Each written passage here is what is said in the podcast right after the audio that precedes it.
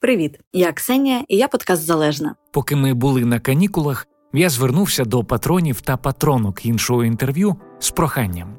Мені було цікаво дізнатися про їх мотивацію, що змушує їх викладати з власної кишені від 2 до 10 євро на місяць, коли можна слухати контент абсолютно безкоштовно. Я попросив записати маленьке аудіоповідомлення з поясненнями. Першою відгукнулася Ксенія. Мені дуже подобається проект інше інтерв'ю. Пан Володимир завжди запрошує цікавих гостей, їх бесіди гарно структуровані і якісно змонтовані. Отримавши повідомлення, я написав Ксенії, що хотів би поспілкуватися з нею наживо. Через пару днів ми вийшли на зв'язок у зумі. Ксенія, привіт. Привіт, Володимире. Я пропоную одразу на ти перейти. Домовились. Ксенія особлива для мене патронка, хоч ми жодного разу і не бачилися. Справа в тому, що свого часу саме вона підштовхнула мене до одного важливого кроку. Незважаючи на те, що інше інтерв'ю має досить велику аудиторію, близько 4 тисяч підписників, ще півроку тому фінансово його підтримували аж 4 людини. Мені було ніяково відкривати ці цифри, бо особливих приводів для гордості я не бачив. Ксенія переконала мене відкрити статистику. Мені здавалося, що в іншого інтерв'ю ну велика аудиторія, і якби що що, що якась моя копійка, що, яку вона погоду зробить. А потім ми, здається, якось е, з тобою переписувалися там десь в коментарях, і я сказала, що для мене при виборі чи патронити е, якогось креатора чи ні, являється ось це коли статистика є відкритою. Тобто, коли тобто я бач... прозорість така, да, да, щоб да. було видно. Ага. І коли я побачила, що в іншого інтерв'ю зовсім мало патронів, то мені стало якось прям обідно, бо це ну офігезний проект. Він мені дуже подобається. Я прям бігом побігла от, і стадо якби долучилася до спільноти. От. Тому Маю сказати, що це допомогло. Кількість патронів і патронок виросла. Тепер статистика іншого інтерв'ю відкрита, і кожен за бажання може подивитися, і скільки людей підтримують подкаст, і скільки це в грошовому еквіваленті. Спойлер не дуже багато, поки в нуль я ще не вийшов. Але тим не менш, що змушує таких людей, як Ксенія, робити донейти щомісяця? Я сама багато років споживала контент безкоштовно. Ну у нас в пострадянському світі е, дуже розвинута культура піратства. От але. Останні роки, ну, перше, я сама заробляю, і я розумію, що все, е, ну, весь контент, який створюється, на нього люди покладають свої ресурси. І по-перше, це справедливо якось віддячувати їм. А по-друге, ну я й сама маю певний досвід роботи в маркетингу, і я розумію, що якщо щось здається безкоштовно, то іноді, е, скоріш за все, в цьому випадку самим товаром є кінцевий споживач, тобто є ага. ми самі. І е, мені ну, мені б цього не дуже хотілося. Тому е, я хочу підтримувати ті проекти. Це не лише медіа, ну але медіа в тому числі, тому що. Е, Якщо це не зробимо е, ми зараз, то е, завтра таким проектам дадуть гроші олігархи, росіяни або олігархи росіяни, і це буде явно не дуже хороший е, розвиток для всього українського медіаринку. Я запевнив Ксенію, що брати гроші від олігархів росіян не планую. Однак, тим не менш, якщо ви хочете, аби інше інтерв'ю і надалі виходило, подумайте про те, аби підтримати подкаст на Патреоні. А ми починаємо. Я бачив, от саме власними очима, як летіла ворона і замерзла і впала на землю. Пісня Весна вона популярна не тому, що вона там геніальна пісня весна, а тому що вона зведена просто на ті часи в топовій світовій студії. Я не дуже вірю, що е, музика стає е, популярною, тому що вона хороша. Вона стає популярною, тому що її роблять популярною. Сидить Боярський і таке ні до чого. А коли ви віддасте Крим? Звідки це? Привіт, мене звати Володимир Анфімов. Це подкаст Інше інтерв'ю. Герой кожного епізоду це особистість з унікальною історією, незвичним досвідом або набором знань. Ми говоримо про злети та падіння, перемоги та факапи, і найголовніше уроки, які зробили наших героїв тими, ким вони є зараз. Це вже третій сезон подкасту. Я дуже радий вітати як наших постійних слухачів, так і тих, хто сьогодні долучився до нас вперше. Герой сьогоднішнього випуску людина без перебільшення легендарна. Це Олег Скрипка, продюсер та лідер гурту Воплі від Оплясова, який цього року святкує 35-й 35-й день народження. Для тих, хто народився значно пізніше, ніж з'явилися воплі від Оплясова, скажу, що ВВ є засновниками українського рок-н-ролу. Першу хвилю популярності вони отримали ще в радянському союзі, а пізніше стали культовою групою вже незалежної України. Запитую, коли все тільки починалося, чи планували таку довгу музичну кар'єру. Та ми такі відірвані панки були. Ми взагалі не думали, не те, що про там про майбутнє. Це такі там е, такі пливли по, по течії і все. Е, І майбутнє, ну не знаю. Ні, ну це ти коли молодий, в тебе повно енергії, повно ідей. Е, І ще просто співпало так, що було зародження рок-н-ролу, і якраз я любив рок-н-рол. І і ми на цій на гребні хвилі оцієї, оцієї. Ще нам дуже пофартило, е, ми створились Саме тоді, тоді якраз в той момент дозволили грати рок-н-рол в радянському союзі. Якщо б трішки раніше нічого б цього не було, було б набагато важче. А пізніше е, радянський союз розвалився і започаткувати групу було дуже важко. Тому там, от такий був момент, е, дійсно дійсно повезло. І цікаво, що музикантом скрипка міг і не стати самого дитинства за його увагу та серце боролися фізика і лірика. Маючи гарні здібності до точних наук, він вирішив здобути технічну освіту. Е, поступив в КПІ. І на першому курсі прямо я розчарувався. Тобто я собі ідеалізовував університет і читав про університетське життя, щось я там читав. Виявилось зовсім не цікаво і якось похмуро. Перший курс, і причому в мене оцінки були дуже погані. Тобто я намагався вчитися, і щось мені ця система вона не зайшла. На другому курсі я забив на, на навчання. Я почав займатися художньою самодіяльністю паралельно, і паралельно я навчився. Е, я зрозумів, що не можна нічого вивчити, і ну якби для мене не було нічого цікавого там вчити. Я навчився, як добре здавати екзамени. Ага, я навчився добре здавати екзамени, і все. І в мене було п'ятірки. Просто я от, е, я зрозумів, єдине, що треба знати, це е, вивчити, як здавати екзамени. От і я це вивчив, я здавав екзамени просто там, де можна було списувати, я списував, там, де не можна було списувати, в мене були інші інші методи, які я зрозумів на сьогоднішній день називаються НЛП. От, е, А ну розкажіть. Перед екзаменом у нас було чи три, чи п'ять, воно якось називалося. Ти зустрічаєшся з е, викладачем, з екзаменатором, і якому ти будеш потім здавати екзамен, і можеш там ставити питання і тому подібне. Якщо протягом семестру я не ходив, е, а якщо я ходив, я сидів ззаду. То от протягом цих там трьох чи п'яти днів я я приходив, я сідав на першу парту, я був активним, я е, ставив питання. Обов'язково я знаходив е, чи книгу, як, яка була написана е, цим лектором, чи його методичку, якщо в нього не було. І я не скільки вивчав предмет, а я вивчав його мову.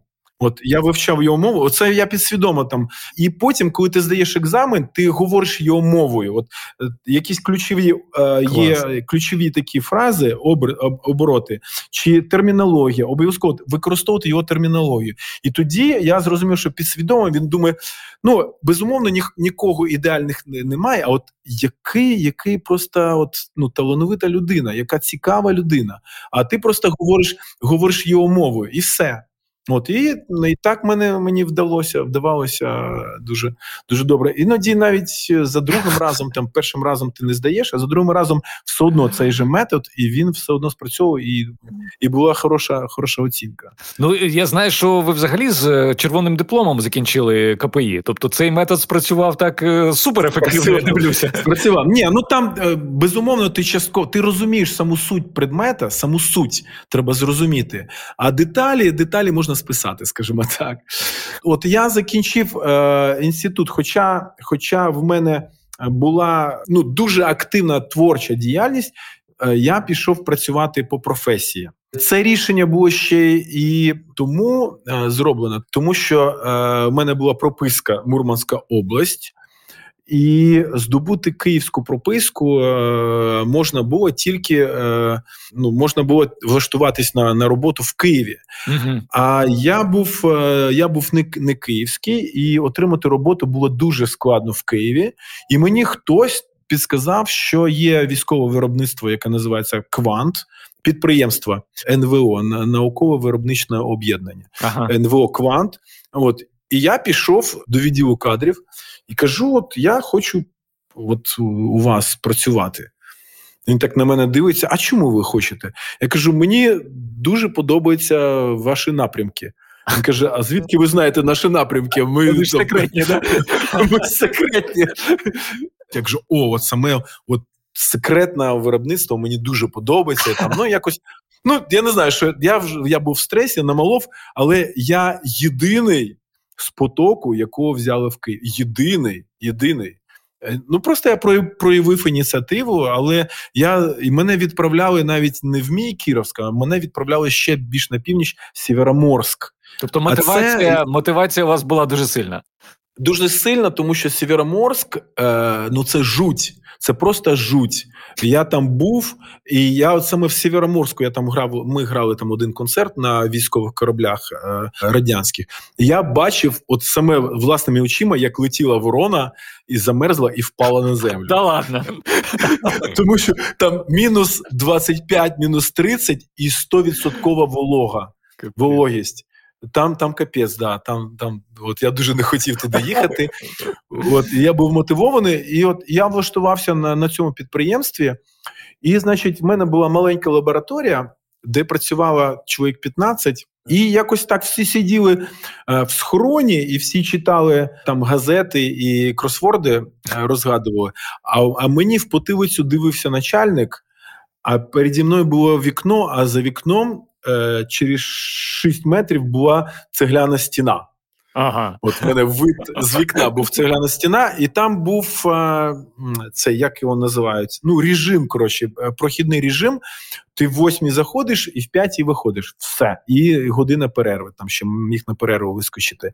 От і територія оцього НВО. І ще розробки були, вони цікаві були, але справа в тому, що я розробку, наприклад, я за тиждень її зроблю за два. А потім, е, поки воно через мою лабораторію пройде, там е, потім через інші відділи, воно півроку затягувалось, і в мене півроку просто нема що робити. Взагалі читати книжки, літературу не можна, виходити не можна, нічого не можна. Тобто можна ви... було тільки. Медитували Можна... на цю стіну, чи що? Е, спочатку медитував на стіну, а потім е, зрозумів, що писати можна. Ага. Я написав всі, я навчився писати тексти пісень. До того я я тексти не писав. А можете якийсь приклад пісні, яку ви написали саме на цьому місці? Та багато. Та багато і танці, і розмова з Махатмою. Серйозно, тобто танці були написані ось там, коли ви сиділи на так. між між начальником так, так. І, і стіною. Ну ну якраз танці танці вони в обідню перерву були написані. Я йшов на обідню перерву по вулиці, тоді червоноармійській, а зараз е, як вона велика Васильківська. Так, велика Васильківська. Ось там багато і таємні сфери, і все, ну, оце все, цей весь е, там пісня машина, там дуже багато. Клас. От і е, потім в мене е, контракт закінчився три роки. Я мусив, як це контракт молодого спеціаліста називався. Я три роки відпрацював там, виходжу, ну я звільнився. З великим щастям, тому що вже е, ВВ починало активно гастролювати, і я собі поставив таке питання вже там більш доросла, як формуюча особистість. Е, Я собі поставив запитання, чому я більше люблю музику, е, яка мені легко дається.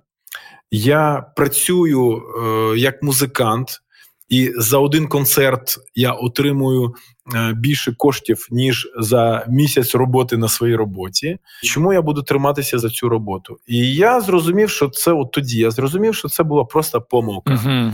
І все, і вирішив для себе бути професійним музикантом. До того я не себе не вважав професійним музикантом. Просто це ну моє хобі.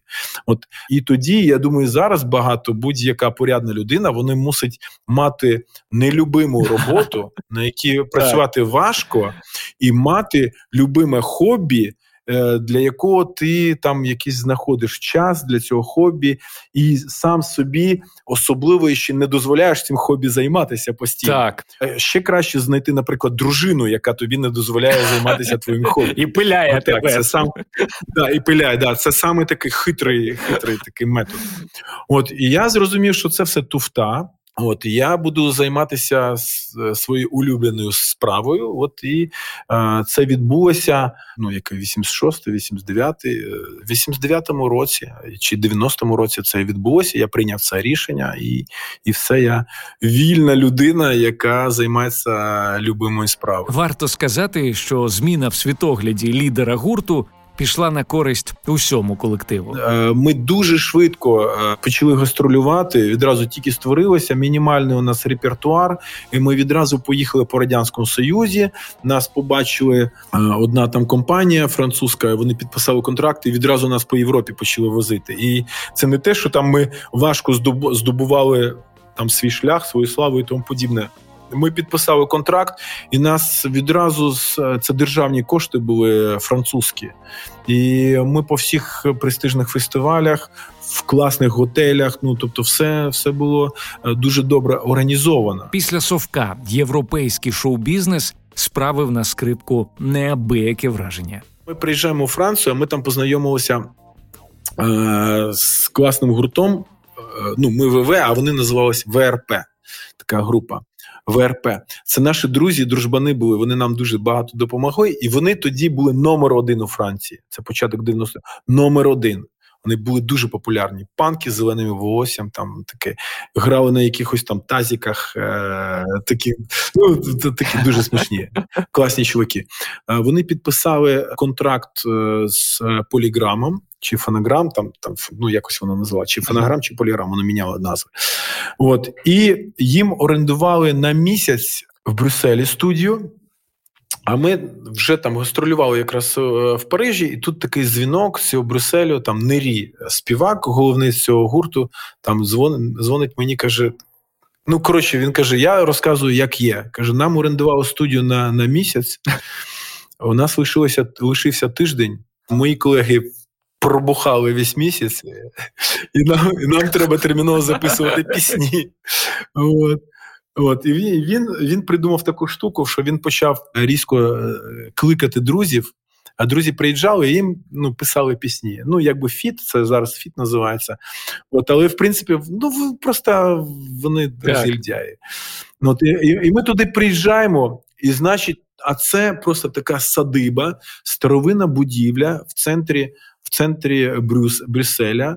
Особняк такий якогось 16 століття з, з двориком, там студія, е, готель, е, ресторан, сауна, джакузі. От і це все їх там розбещило, всі ці сауни джакузі. От і ми е, ми приїжджаємо, ми там щось два дні були. І ми приїжджаємо, і коротше, він показує, каже: от є такий набросок пісні, хочеться польською мовою заспівати. Ну, для них там що що українці, що поляки, що грузини, що там, що євреї, да, те все це те ж саме. От, і, Ну добре, ну польська так польська. От і, і значить, ми заходимо з хрони цієї студії, де інструменти е- зберігаються. І це такий, ага. я не знаю, там десь 300 квадратних метрів е- такий ангар до стелі. От Іде такий стелаж, тільки барабани. От просто там, я не знаю, скільки там 50 метрів, тільки барабанів. Вау. Потім тільки перкусії, потім тільки гітари, потім тільки комбік. Я побачив це. Ну це просто ну серйозний бюджет. Тобто, це великий шоу-бізнес. Серйозний бюджет вкладається. Ну, ми коротше там за дві години зробили цю пісню. І поїхали собі. От. Ну, ну, Потім на наступний день ми ще на зведення прийшли, там щось доспівали там на на зведенні. Ну, ми, от, І і вони там випустили все ж таки свій альбом. Е, Наша пісня спільна, е, вона називається Бартик. Е, потім ми зняли кліп разом, і вона вона і була заголовною їх альбому цього. Він в якомусь там 93 так Серйозно, вона стала, головною головною альбому. Да. От вони тоді е, зробили класну класну штуку. Вони е, там щось 12 пісень було, може 10 пісень, і вони на кожну пісню зняли кліп. І тобто вони mm дали дали кожній пісні однаковий шанс. І от всі пісні були випущені, всі пісні мали кліп, і от і ну рівне змагання. І от наша пісня польською мовою у Франції. Роялті, я сподіваюся, ви отримали за це? До речі, гарне питання. Е, мабуть, ні. Мабуть, ні. Я не не оформив права, нічого. Там, ну там, хоча можна було оформити, я не, не ми не розбирались в цьому. От і Блін, ну просто якщо пісня вистрілила у Франції, то я розумію, що там були непогані ротації та і все таке. До речі, до речі, так я не подумав, але там справа в тому, що треба було з цим фонограмом підписувати контракти. Ми не змогли отримати дозвіл її тут е, в ротацію пустити по по Україні. Ну там таке, ну там да, там mm. складно, тому що ну просто вони розпалися і в. ВРП дуже швидко розпалося після цього. І розпався цей е, поліграм-фонограм. Він перейшов в Universal, потім з Universal ще кудись. Ну, коротше, ці mm-hmm. права десь там розпорошились. Це треба серйозно займатися. Ну, така штука. Я чому вже забув про що ми. А, от е, ну рівень студії. Ну, рівень шоу-бізнесу, да. Так, рівень рівень шоу-бізнесу, рівень рівень студії, як все, ну, коли в тебе є в тебе є можливості. І От ми там жили, жили, були, жили. Я зрозумів, що треба записуватися в Парижі. Контракт ми так і не підписали з французами. Mm-hmm. Хоча там перемовини йшли, різні перемовини, але завжди сталося умови, треба співати французькою мовою і стати французьким виконавцем. А це означало, що треба було ну іншу кар'єру взагалі робити. Тобто, це абсолютно все треба було. Тобто варіант там співати українською чи російською їх абсолютно не ви можете співати, можете співати, але в великий шоу-бізнес ти не входиш. Ти можеш їздити по фестивалях, можеш їздити по клубах, а потрапити в ротації, от серйозні радіо, тільки французька мова. Там там в них е, жорстко, дуже жорстко. Там в них, в принципі, ситуація подібна, як в Росії, як от у нас е, до в Україні до квот було. Якщо ти якщо ти співаєш якось там каталонською мовою, чи бритонською мовою, чи альзаською мовою, в тебе шансів ротації нема ніяких. Просто на на всю країну немає. Ні, немає. От так. Там там в них е, чітко це. От і коротше, я зрозумів, що треба записуватись. Я знайшов е, одного хлопця, який мені допоміг записати альбом спочатку музика, а потім країна мрій там в Парижі. І ми нелегально заходили в студію. А так на секундочку, в, в тій студії до нас записувався принц. В цій студії ага. це центр Парижа, це центр просто Парижа. І там я так, а нелегально нелегально це як? Розкажіть? Значить, студія працює в день. Вона відкривається, по-моєму, в 9 чи в 10 годині ранку, і в 9, і в 9 годині вечора закривається е, і ставиться на пломбу. От ми тихо, таємничо з інженером е, заходимо в 11 годині вечора, зрізаємо пломбу, працюємо в цій студії, і а зранку він на жуйку ту цю пломбу заліпляє. Я йому даю кеш чорний, і все. Він цим кешем ділиться з власником студії, і всі задоволені. От і я там за копійки, ну ми за копійки звелися просто в шикарні студії. Це просто мега студія. І от пісня Весна вона популярна не тому, що вона там геніальна пісня Весна, а тому що вона зведена просто на ті часи в топовій світовій студії. От так. Слухайте, як цікаво. Неймовірно цікаво. Ну і ну і виходить, е, ні, те, що ви сказали, геніальна. Вона геніальна. Давайте так, вона геніальна, І, і, але ще до цього вона ще й зведена в, в студії вночі з пломбою. Вау, це це супер історія. А, а, а взагалі, як сама, я знаю, що ви теж, е, ну, будучи в Парижі, написали слова цієї пісні. Да? Тобто багато хто її коли чує, вона така настільки українська, що здається, що ви десь сиділи на ставку і придумали цю пісню. Але насправді це все було в Парижі. А ви пам'ятаєте той самий день, коли ця пісня народилася? В мене мелодія народжується швидко, а текст е, я руками пишу текст. Я просто сидів. В мене квартира була якраз там е, хто знає Париж, там центр Помпіду є такий там uh центр так. сучасного мистецтва. От в мене прям поряд поряд будиночок стоїть, і там я сижу в себе вдома, невеличка квартира, але така приємна студія була. От на килиму, на ковроліні я сиджу, і щось там я сидів, і якраз мені оця мелодія в голову прийшла. Це головна головна та, та, та штука. От Я відразу на баяні це підібрав і почав почав потрошку писати текст на, на цю пісню. Скоріше з усього, в 91-му році, 92-му мені з'явилася ця мелодія, може, 93-му. І десь в 95-му, може, 96-му я текст дописав. Тобто я там не один. Тобто це розтягнуто реально на на роки була ця вся Ні, ну, наприклад, пісні. Наприклад, пісня День народження я я текст писав 10 років. Ого! А пісня пісня Чіо Чіосан я 20 років е, писав текст. От і, і це не приділ. Там є пісня, наприклад, е, Лазня. 30 років писав текст. То ну там там нормальні нормальні такі Олеже, як це відбувається? Ну ви починаєте щось писати, потім е, що запам'ятовуєте це, занотовуєте. Ну і за 30 років вже ж можна і забути власне перші рядки. Ні, я занотовую, я все забуду. Все в мене там я записую. Іноді нотатки губляться, потім текст треба по-новому писати. От іноді взагалі по-новому переписуєш текст. Ну я я не такий текстовик, як там от репери. Вони просто ну, фонтанують текстом. У мене так не виходить, тому що мені треба фонетично його там обробити. І мої мої тексти вони зручні фонетично для мене. От і вони вони тому так м'яко і звучать, тому що вони там ну, оброблені роками, як як галька в, в там на березі моря. Ми з ВВ завжди прагнули, щоб у нас музика була фірмова, щоб вона була от е, українського коріння, але вона мала європейську якість. Отак. От і, і наш феномен перший був, що ми виходили на сцену. Картинка була така. Ми там е, у нас була ще така. Така теза, ми мусили виглядати так, як нібито ми вийшли в ларьок за пивом там на районі. Тобто це свідомо на районі. такий підхід. Звичайно, звичайно. І ми виходили, от таки виходять там, ну, якісь там, ну такі тіпочки. Тіп, тіпочки е, джельтмени удачі, чи це там ці Віце Нікольне Маргуно, такого плану. Вони виходять. У нас е, гітари були Урал, у там у Саші Піпа обрубок якийсь відрізаний. В мене зі стола гітара була вирізана взагалі. От, Але я ж був інженер, і у нас е, у нас був звук дуже добрий, і і виконання було фірмове.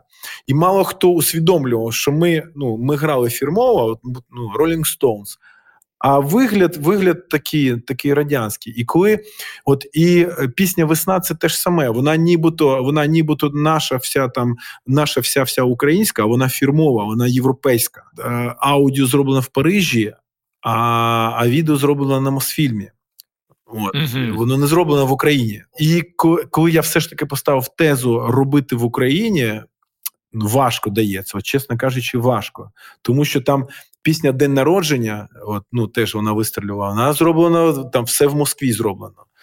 Mm-hmm. І, і, і от і знятий кліп в Москві, і, і аудіо в Москві зроблено. Тобто, ну дуже важко поки що дається, щоб от нашими засобами українськими. Ну я я думаю, я доб'юся, коли коли але нова пісня, от яка зараз вийшла, ми ростем з Устимом. Так, так, так. З, з Устимом. Mm-hmm. Мало того, що це все зроблено в Україні, ще й родиною зроблено. Тобто, це родинний такий продакшн. Вже Family production. Family, family, family production. Говорячи про французький період, Олег Скрипка каже, що його усвідомлення себе як українця відбулося саме за кордоном. Там він зрозумів, що таке справжній патріотизм і чим він відрізняється від патріотизму удаваного. Ми поговоримо про це за мить. А просто зараз хочу сказати спасибі нашим інформаційним партнерам на часі.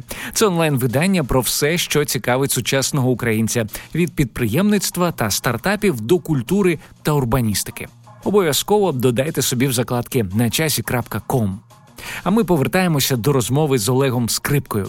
Отже, чому свого часу він вирішив не залишатися у Франції і повернутися до України? І до чого тут французький патріотизм? Е, я це називаю у французів. Це побутовий патріотизм, е, не декоративний, як часто буває у нас.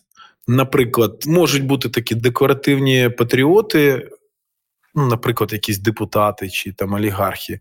А як собі, е, скажімо, на день народження запрошувати, так вони Лепса запросять і будуть співати, mm волати, волати Лепса в караоке, чи там ну в найкращому випадку ДДТ в найкращому випадку. uh От Чи викладуть е, шалені кошти, наприклад, щоб Макарєвича привезти. От і А коли до них звертаються, наприклад, е, е, українські діячі, щоб створити якийсь ну, фестиваль український, ну та ну. ну а давайте туди Лепса запросимо. Ну, щось щось такого плану буде. Ну, тобто, французи, французи поводяться не так. Вони, якщо пити, вони будуть пити французьке вино. І коли вони вже келих другий вип'ють французького вина, вони зацікавляться іншим вином. Якщо їхати, то їхати французькою машиною. Якщо відпочивати, то відпочивати у Франції. Якщо співати, то співати у французьких пісень, йти на концерт своїх виконавців. І Скажімо, в Україні дуже специфічна насправді ситуація. Ми ж тут живемо, і ми не не розуміємо, наскільки наскільки специфічно ми тут живемо, тому що, наприклад, Ну, от група Воплі від Аплясова, вона більш популярна в Україні, ніж група Red Hot Chili Peppers, наприклад. Ну так. По факту. І якщо Red Hot Chili Peppers приїжджає в Україну, в них гонорар буде в 100 разів більше, ніж е, у групи Воплі від Аплясова, і в 100 разів більше збереться народу.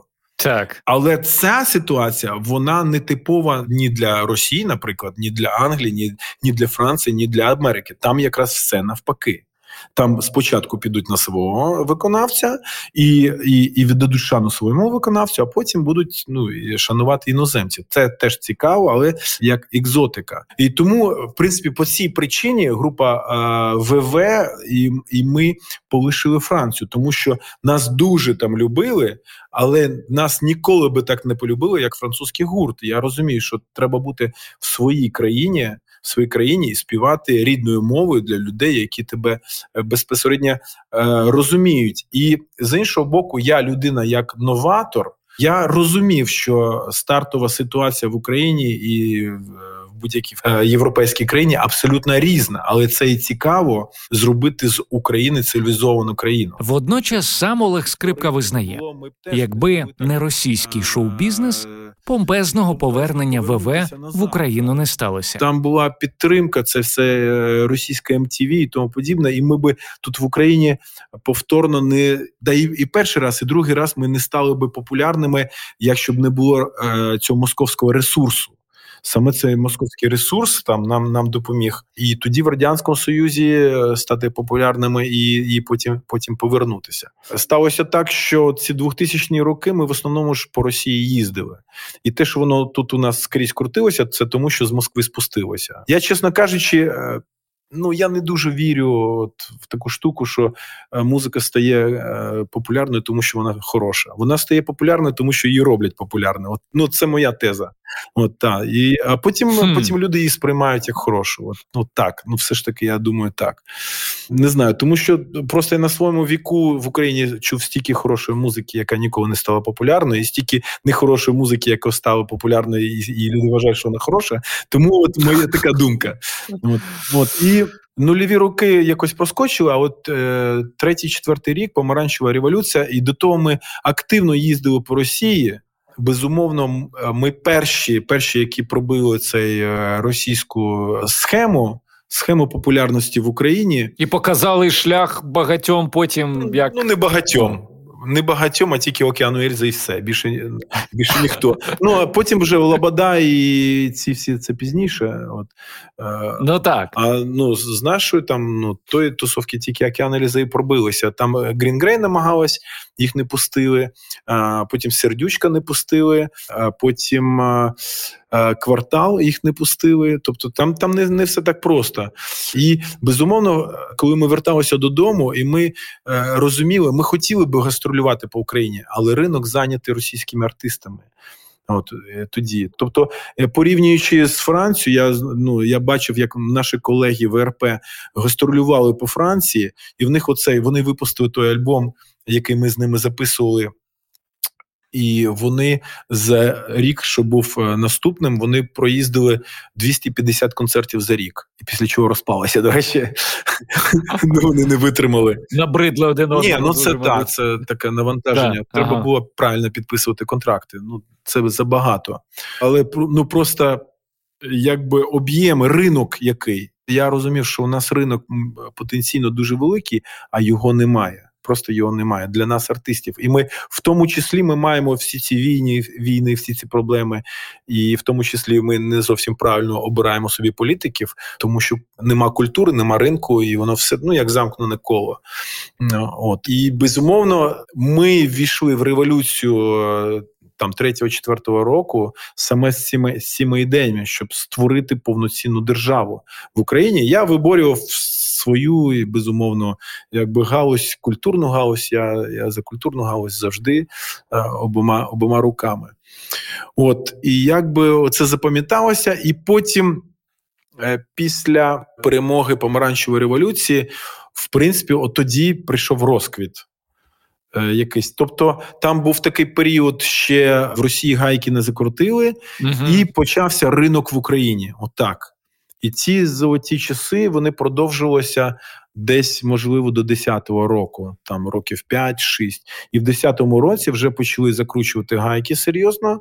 І от десь там, от в, в кінці нульових років, в 10-х, вже частина України ми не могли їздити взагалі. Тобто нам почали закривати. Я зрозумів, що вже працює схема. В Крим ми не могли потрапити, е, на східну Україну ми не могли потрапити. Тобто, А не, не були потрапити. Ну як, як це було? Вам обрубали якось ці з е, контракти? Чи ну як це? Це ж ще була там територія. А я не знаю, як це працювало, але це працювало. Ця схема працювала. Ну, по-перше, що там не звучала ні українська музика, ні українська мова, і з гастролями туди приїхати було майже неможливо. Хм. От це все, ця вся схема працювала.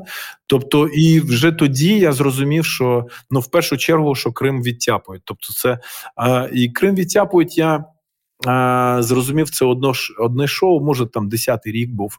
Шоу називалося Рінг, і ми з групою Да, я пам'ятаю. з, виконавцем Маршал. Ми там змагалися. Я зрозумів, що нам зроблять е, поразку. Це це було зрозуміло. От, але там в журі сиділи люди. Ну там Сосєдов сидів. Там, в принципі, він так дуже симпатично відгукувався про ВВ. І сидів такий Боярський. Сидить Боярський і щось питає мене, і таке ні до чого. А коли ви віддасте Крим? Я так, ну я щось там перевів на ляля та поля, але собі зрозумів, що все, Криму не буде. І ми там якось приїхали на якийсь фестиваль, все ж таки в Крим, доїхали туди. Я приїжджаю, я бачу, що там вже російські прапори, вже все, все, все. Це ще 10-й рік, може, ще 10-го року не було. Я зрозумів, що все, там кінець. І вже БТРи стояли там в Армянськ, чи десь там біля Перекопу вже БТРи стояли, все там було. І я бачу, що Україна в'яла, ну, мабуть, і ну там в українській політиці, мабуть, вже така була теза. Ну, хтось там щось вже робив, щоб по, Угу. по типу Крим віддати. Воно йшло, йшло до того. І потім, потім вже десь от з 12-го року все. Концертів вже стало менше, менше, менше, гастролів менше, менше, менше. І в Росії нас почали там. Ну, хоча, хоча ми в Росію до самої до самої оцеї революції гідності. У нас а, останній концерт Здається, в 13-му році, да, у вас був останній концерт в в Росії? 14-му році, В 14-му? вже після розстрілу Майдану. Ми е, грали в Пітері концертом Космонавт, по-моєму, такий клуб, стільки людей було просто. Це був останній концерт в Пітері. І я стояв на сцені. Я от і в мене було розуміння, що все, я останній раз тут. Останній раз. І, і в мене, і в мене, до речі, таке ж саме відчуття було, коли ми в 13-му році виступали в Луганську і в Донецьку. У нас тур якраз був. Теж бітки були там, просто бітки. І ще так люди е, приходили на наші концерти в вишиванках. Е, Вже такий патріотичний підйом був, і саме більшість людей саме в Донецьку було в вишиванках. Я пам'ятаю, в Донецьку і в Луганську теж було нормально. В Луганську біток був. От і я теж стояв на сцені. Я відчував, що все це кінець. Там я туди більше ніколи не потраплю. От так, от ну таке Хм. реальне перечуття. От і все, і як тільки війна почалася, і це все, і якби. Чесно кажучи, нові часи для от для ВВ прийшли. Е, Вони вони дивні. е, тому що ну концертів взагалі стало менше, і нібито вводи велися квоти. Велися квоти, але з квотами зайшла е, якби українська естрада, україномовна естрада, український поп. От і вони якби так ну, взяли таку домінанту. От і той рок-н-рол, той рок-н-рол, от там ну який прекрасно е, до десятих років е, е, жив. Він от якось зараз от не не, не зрозуміло, що буде з тим рок-н-ролом. Зараз корона ще наклалась. От і ми точно вийдемо в ну в якусь в нову музику, якщо ми вийдемо взагалі кудись в культурний якийсь простір. Ну якщо ми в нього вийдемо, він точно буде новий. Ну, от який поки що не зрозуміло. А ви колись е, в одному інтерв'ю сказали фразу про себе в музичній індустрії. Мені дуже сподобалось формулювання. Я зрозумів, що я піонер. Я той лижник, який пробиває лижню, а потім стадо бізонів на лижах мене затоптує. А можете трохи цю думку е, розкрити? Мені завжди здавалося, що першим бути круто. Але як виявляється, ну не не завжди. Ні, першим бути не круто. Це покликання. Я себе вивчив з часом. Я зрозумів, що це моє покликання пробувати лижню, і мені просто підсвідомо не цікаво е, по пробитій лижній е, потім бігти. Насправді круто е, іти за лідером в фарватері і потім на фініші його обігнати. Ха-ха. От так, в принципі, так в принципі на, на цьому побудований і бізнес, і шоу-бізнес, і ну і все життя на цьому побудовано. Один раз я дивився е, класну передачу Discovery. Була передача про світлячків. Там е, ага. от і виявляється, ну світлячки вони ж там світяться і там подають оце сигнал Морзе. Для чого він сидить на листочку, і виявляється, це ну в людей це не так. Е, на жаль, от а у світлячків це так. Він сидить і просто світиться, а до нього злітаються самки. Дуже він зручно з самками спарюється. Да самки самки не світяться, от, але але виявляється, що є що є ще світлячки е, той же самої породи, які не світяться. Вони не, запарюються на на, на світіння, вони сідають на початку того ж самого листочка, там, де світиться світлячок, і і вони спарюються з самками, які які літять до того до того світлячка. Перебивають там. Да, да. От На цьому теж побудований шоу-бізнес, в принципі. Але світити вночі це, це покликання це покликання. І я зрозумів, що немає в мене іншої функції, я не вмію, не не вмію інакше. Просто е, такі люди, як я, вони якісь періоди історії, грубо кажучи, там от радянський союз, наприклад, там 20-30 роки, таких людей просто не було шансу вижити.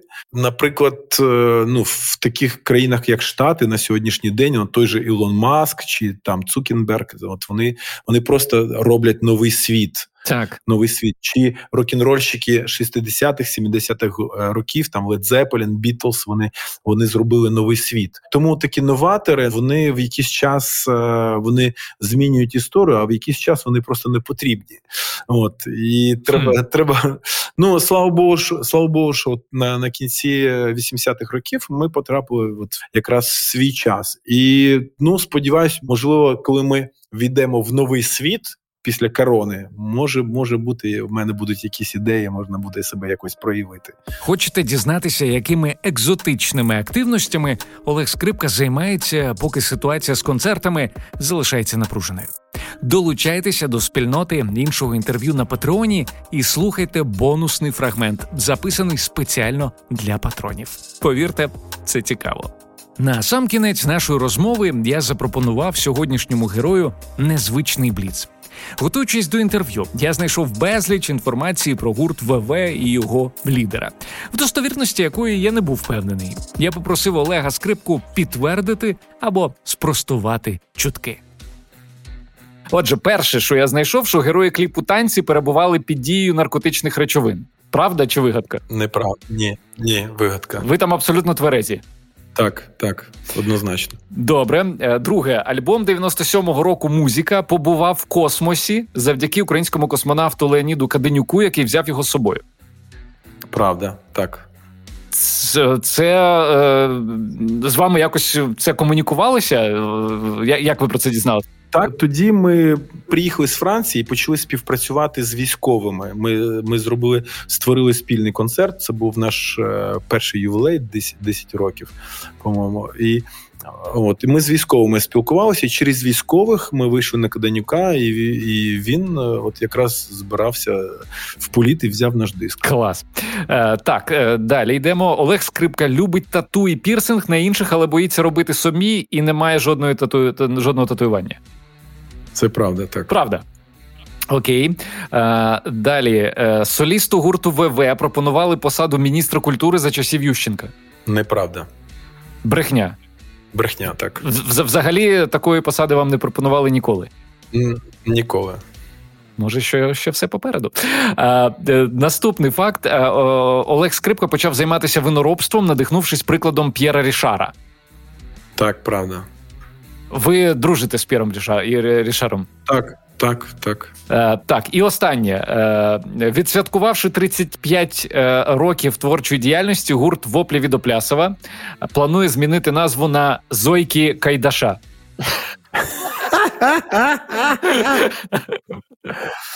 Звідки це? З інтернету? Серйозно таке є? Ну, Я так розумію, що таких планів немає у вас. Перший раз чую, ну прикольно, я подумаю на це. Добре. Е, Олеже, я вам дуже вдячний. Це було дуже круте інтерв'ю. Дякую, Володимире. Друзі, це все на сьогодні. Якщо вам сподобався цей випуск, поділіться ним з друзями і не забудьте поставити оцінку та написати відгук в Apple Podcasts, якщо ви слухаєте нас на цій платформі. Також я запрошую вас стати патроном або патронкою іншого інтерв'ю, якщо ви хочете, щоб цей подкаст виходив і надалі. patreon.com інше. З вами був Володимир Анфімов. Почуємося.